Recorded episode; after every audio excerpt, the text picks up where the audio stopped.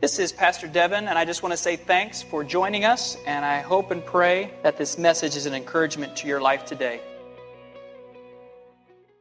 What an honor to, to speak this morning, and I really do believe it's something that the Lord placed in my heart. And so, when you ever, whenever you come to the pulpit and you have that confidence in your heart that what is there um, is from God, then there's um, an added dimension.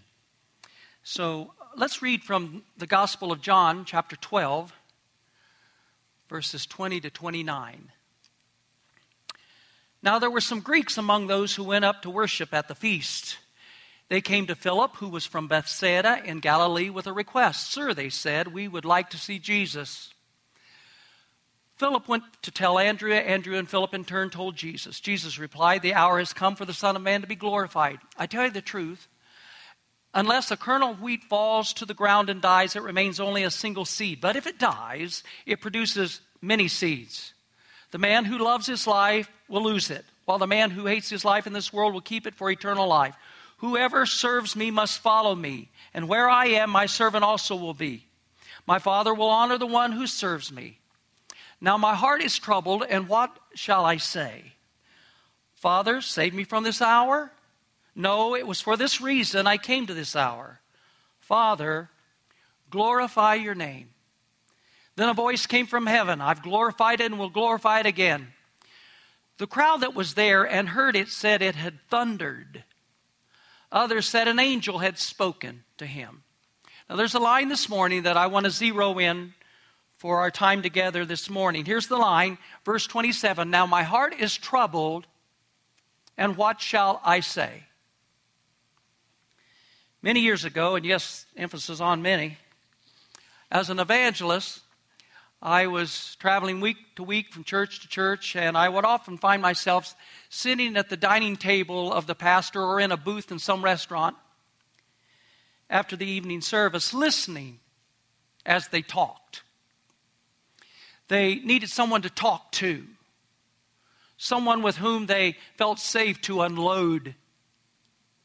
They need to sit down with someone they could trust and say, listen, this is really the way it is. This is the way we feel. And it was not uncommon to hear things like this. This has been the toughest year of our ministry. It wasn't that way every week, but it often would happen. One battle after another, they would say. We don't, we don't know what to pray anymore. We prayed and prayed. We're so confused. We just don't know what to say anymore. Have you ever been there? Anyone here ever been there? And down through the years of pastoring, I've sat with individuals and couples and listened as they expressed their lack of answers for the circumstances they were in. And Dreama and I have experienced our share of times when we found ourselves saying, We've run out of answers. We just don't know what to say.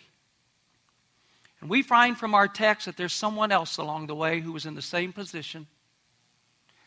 They were so deeply troubled, distraught, and unsettled. Their heart had such unrest that they didn't know what to say. And it was none other than the Lord Himself. It is Jesus who said, Now my heart is troubled, and what shall I say? Does that kind of shock you? I mean, I wouldn't be surprised at that coming from anybody else, from some lesser mortal, from someone who had inherited Adam's sin. But this is the master of all worlds. And yet he confesses, My heart is troubled, and I don't know what to say. You mean Jesus himself is at a loss of words? Do you mean he who knew the Father's will from the beginning to the end and all in between? He comes to a point where he says, I don't know what to say. I'm in such distress, my heart is torn. And I just want to mention that the tense of that verb, it wasn't just a passing thing. Our translation makes it somewhat sound like that this is just it just came upon me all of a sudden. But the idea, there's, the idea here is that there's a continuing state, a condition that our Lord was in. It's a revelation about Jesus that even when he was speaking with such authority, such power, such peace. This verse reveals that all the while there is turbulence underneath the calm. He's not saying that all of a sudden my heart's been troubled. No, he, he said, My heart's been troubled all along. For he says, I know I have come into this world for one cause, and it was when those Greeks showed up that it reminded him of it. What's happening to Jesus is a conflict of emotions. These Greeks, these Gentiles come and say, We want to see Jesus. And that's the first indication that the gospel is going to be for all people, all tribes, all nations. That salvation is going to be worldwide. So here's this struggle of emotions. There is the emotion of joy because here are men who want to see him. But there's the emotion of dread there's conflict and struggle because Jesus knows that their fulfillment of that desire can only be accomplished if he's willing to die. So he says, Now my heart is torn in different directions. What shall I say? Listen, if we can grasp this morning this as it applies to Jesus, we can understand it as it applies to us in our lives. And let's be honest, let's be honest. There's not one of us, one among us this morning that has not come to a place somewhere in your life during this pilgrimage where the circumstances you're facing bring you to this place of saying, My heart is so troubled and I don't know what to say. I've sat with parents whose son or daughter's on drugs and they don't even know where they are. And they say, We prayed and we prayed and we just don't know what to say now. I've listened as a spouse tells me that their husband or wife has announced there's somebody else and wants to end their marriage. They prayed all the prayers and that they know to pray, and they've done all that the books have told them to do, and now they just don't know what else to say or what, what to pray anymore. There's the lost job, followed what seems to be a hundred different interviews, resumes sent, and phone calls made, and now I just don't know what to do or what else to say. I think, I think we become more vulnerable than ever at times like this because we're liable to say something that later on we wish we hadn't said. Amen? Sometimes at a job, yes, yes, let's be honest, even in ministry, we say, My heart is troubled and I don't know what to say. I know what I'll say. I'll say, I quit. That's what I'll say. Sometimes at those moments, if we aren't careful, we'll say the wrong thing. Trust me, I know. Ever have a dinner on words you spewed out? At times when we're overwhelmed, at times of intense pressure. You say things that you regret saying. And, and I can remember times and not having to wait too long. I can remember something flying out of my mouth that when I looked in Dreama's eyes, I wished that I could suck those words back in my mouth and swallow them from her hearing. James, with the help of Pastor Devin, been helping us with some good advice on that, hasn't he? Sometimes we just need to zip it. So, the next few minutes, I want to talk to you about what to say when you don't know what to say. Look at verse 27. My heart is troubled, and what shall I say? Father, save me from this hour. No, it was for this very reason I came to this hour. And then verse 28 Father, glorify your name. Listen, there's always, whatever the circumstance, whatever the turmoil, whatever the confusion in your heart and life, there's something you can be sure is proper and fitting to say. Always. This is it. Father, glorify your name. That's what you say when you don't know what to say. When no other prayer seems to work, and you've read all the books and gone through all the steps, and nothing's changed, and you're facing an uncertain future, and there's nothing but darkness in your heart and you don't know what to even ask God. And if God were to say, What do you want? I'll give it to you. You're even afraid to say anything, afraid you'll ask for the wrong thing that later you'll regret. Listen, this is always right. This is always fitting. Father, glorify your name.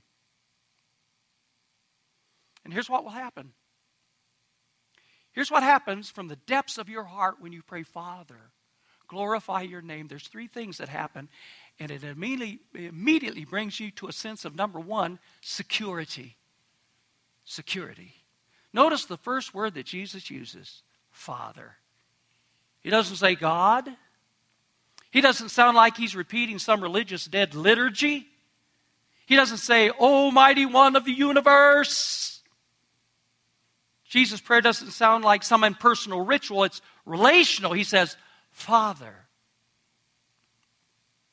Sometimes I think we tend to forget an important person. We say so much about Jesus, and we ought to because he's the only one that can get us to the Father.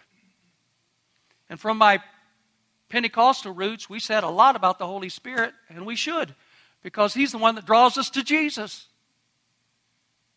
But we shouldn't forget the Father. We need to remember the Father. Because it was for this purpose that Jesus came into the world to save the lost and to re- reveal to us that God is a Father. This God who created all things this God who was a God of terrible judgment when he destroyed the cities of Sodom and Gomorrah, yet is a father. What a revelation! That means that we can put our destiny into the hands of a loving father. Not an impersonal being, but a father who loves us and cares.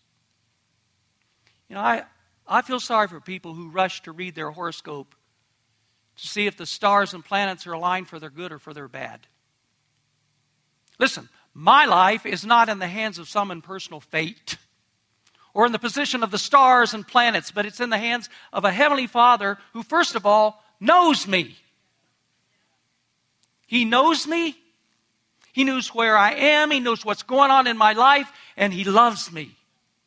And I shouldn't be afraid to say, Father, glorify your name because I shouldn't be afraid of my Father. Romans 8 15. For you did not receive a spirit that makes you a slave again to fear, but you received the spirit of sonship, of daughtership. And by him we cry, Abba. It's an Aramaic endearment like daddy, Abba, Father. And I love the sense you get from the message translation. This resurrection life you receive from God is not a timid, grave tending life. It's an adventurously expectant greeting God with a child like, What's next, Papa? Matthew 7 9 to 11. Which of you, if his son asks for bread, will give him a stone? Or if he asks for a fish, will you give him a snake?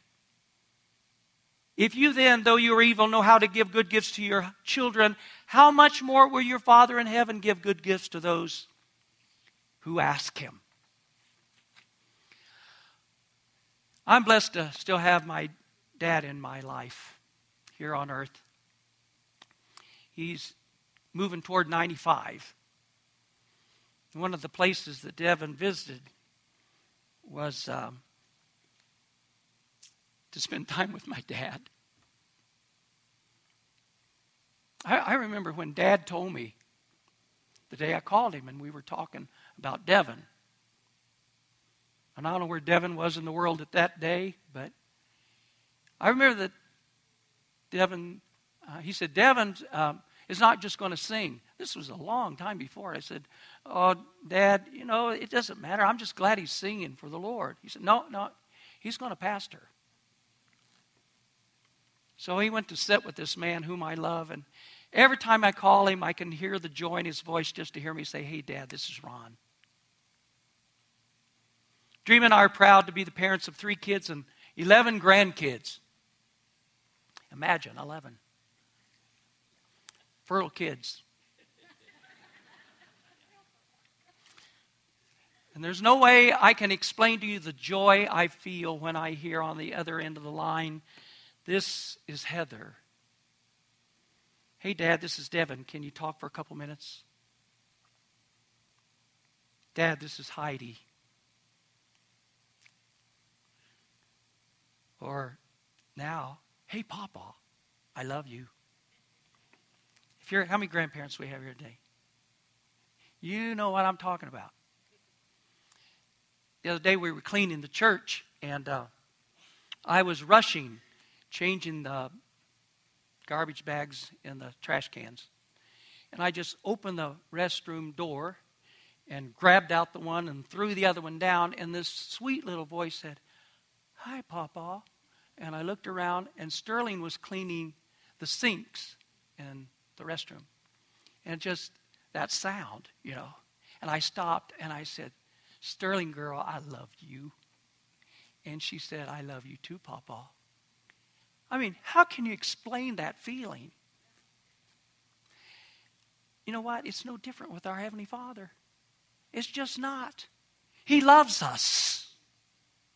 And when we go to Him in relation, out of relation, He, he lets us know that He loves us. His Word expresses it. That's why Jesus came. He's our Father who loves us. And when I don't know which way to turn, and I don't know what to say, I can always say, Father, glorify your name. And when I do, there's such a sense of security in that prayer because I'm talking to my Father who cares. And that isn't all, He's in control. Now, we earthly fathers, one of the problems we have is that Sometimes our kids get out of control, and we're not in control. But here's what you know about your Heavenly Father who loves you, He knows you, and He is in control. What security to know that my Heavenly Father is there waiting for me to call out to Him. And there is number two submission. Submission. When you say, Father, glorify your name, there's submission. Notice what Jesus says. He says, My heart is troubled. What shall I say? Well, I, I could say, Father, save me from this situation. That's what most of us would say, by the way. Help me. Get me out of here. This person that's bugging me, get rid of them. That's what we could say. And Jesus is tempted at that moment because the thing that is troubling him, causing the turmoil in his heart, is that he knows he has to face Gethsemane. This is the Gethsemane before the Gethsemane. So he says, What can I say? And the first thing that comes to his mind, and I think the humanness of Jesus, our Lord, is shown here as perhaps no other place. It comes to his mind like it would come to your mind. It comes to his mind like it would come to mine. Father, deliver me from this hour. That's really what I'd like to say any pastor who's preaching the word, who's making an impact for the kingdom of God, knows what it's like to have the devil show up and say, Hey, preacher, I'll make you a deal. How many know that the devil is in the bargain making business?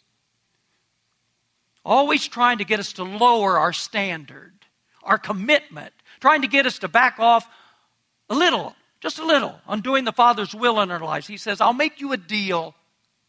I'll leave you alone if you leave me alone. And there have been times when I've been t- tempted to take him up on it. Or in my weakness of the flesh, I've cried, Oh, Father, get me out of here.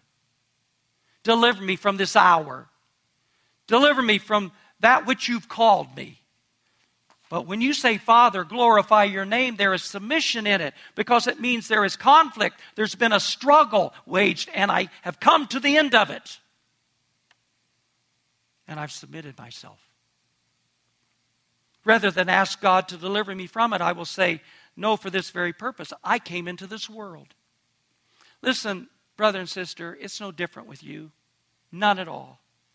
For this perfect purpose, you came into this world. Did you know that? The purpose for which God saved you is that you might glorify His name. It wasn't just so you could avoid hell and get to heaven. And that's good. I mean, think about it. If that was the only reason, then what God probably should have done, which you were never more saved than you were right after you accepted Christ, just get us out of here right then. Just get us out of here. Go to heaven. But that's not what it's about. He's left us here for a reason. You are here for a reason. There are purposes for your life that are eternal. One of, one of the schemes of the devil is to distract us from the purpose for which we have been saved. The American church has been known to run off all kinds of tangents, to get caught up in the latest fad, the newest doctrine, and I think the devil loves it as long as we don't do the main thing. Sometimes we need to be reminded that for this purpose we came into the world. I didn't come into the world to escape. I didn't come into the world so that God could give me everything my heart desires like some celestial genie and fill my life with comfort. Yes, our Heavenly Father is concerned about our needs. And Dreama and I found this to be true. He has done immeasurably more than I could have ever dreamed or hoped for. But the reason God saved you is not so that you can escape. It is so that you can exalt Jesus Christ. It is a prayer of submission. That's what the book of James was talking about last week. Father, glorify your name. God the Father has to keep bringing us back to this because there's so many other things of interest.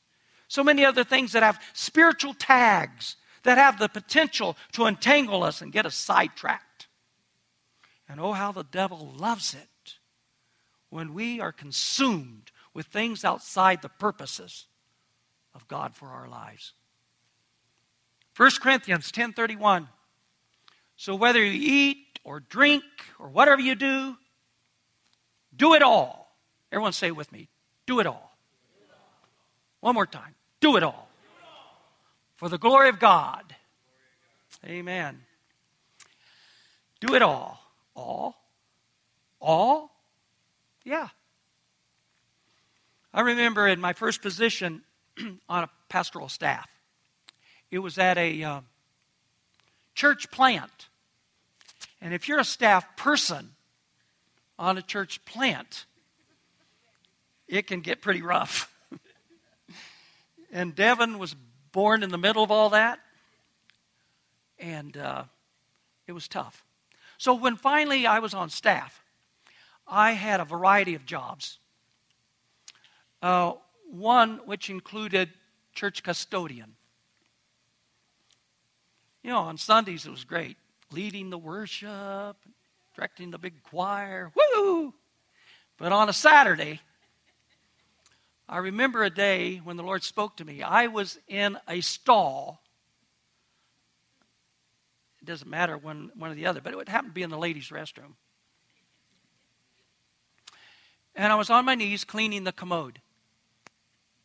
Now, before this position, I had been singing and traveling from church to church. And I mean, that can be difficult at times. But quite honestly, it's a pretty good gig because you show up and uh, you're the guest. And so they do everything for you. But when you join a church staff, I came to realize you're, you're suddenly, you ain't a star anymore. So I was cleaning this commode, and you're going to think it was arrogant, but I'm going to be honest with you. I, I said things to the Lord like this God, with all this talent you gave me, with all this ability that I have, I just cannot believe that you called me to clean commodes. And I'll, I'll never forget if God ever spoke to me, He spoke to me in that moment and He said, Ron, if you can't clean commodes for my glory, you will not preach for my glory. Woo! That was an eye opener. Whatever you do, whatever you do, it may be where there's no applause and you feel like no one cares. But He sees and He cares. And that's what this is all about that He would receive glory. The first thing I needed was my attitude to change. And when I come to the Father and say, the desire of my heart in this situation, in my family, in my church, in my job, yes, in this problem right now, is that your name would be glorified. Father, I just want your name to come out looking good, looking grand, and looking glorious. Not only is there security, not only is there submission in that prayer, but there's also significance in it. When we say, Father, glorify your name, there's significance in it. Number three, significance. It adds significance to my life, to every event, to every detail of my life. There are two words that you don't see here in verse 28, but they're implied. Father, glorify your name. Here's those two words in me.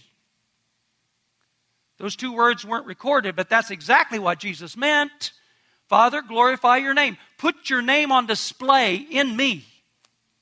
When you and I pray that same prayer, that is what we mean. Father, glorify your name in me. Do you know what that does? It gives meaning to what's happening to me, to whatever's going on in my life. I'll tell you what it does. It turns inside of that restroom stall in front of that commode into holy ground. I was telling the earlier service some, some of these young mothers that feel like at 3 in the morning feeding that baby, that what they're doing isn't very significant. That's not how the Father sees it. And some of the greatest things that ever happened in my life was at the feet of my mom. Everything we do, everything we do should bring honor and glory to every aspect of my daily life. It's not, you know, I'm not here as an act, it's not incidental. I'm not an accident. From the most minute, smallest thing to the grandest event are significant to what God is doing in my life. My life has eternal value. It has divine purpose for all that I do. Now, in closing, I want you to notice two things. First of all, look at verses 28 and 29. Notice the misunderstanding of the people. The father answered the prayer, and verse 28 says, Then a voice came from heaven I have glorified it, and will glorify it again. The crowd that was here and heard it said it had thundered. Others said an angel had spoken to him. Listen, listen. Anytime you put your name on the line and say that all you want to do is glorify the Father in your life, you can count on it. There will be times that God will take you down certain paths that some folks in your life won't understand. And even though God's being glorified, but they don't understand it. You know why? Because God doesn't always define glory the way we define it. You see, there's people who look only for material things, for financial success as a display of God's glory in our life. And they would say, uh, that's just thunder. And then there are those who would say, and they're more spiritually inclined, that's an angel. And they're getting close, but they're still not close enough. What matters, listen, what matters is what God thinks. How God defines His glory being displayed in our lives. And the second thing I want you to notice is the assurance when Jesus prays this. Immediately, there's an answer. Someone says, Boy, I wish I could pray like brother so and so. He gets his prayers answered all the time.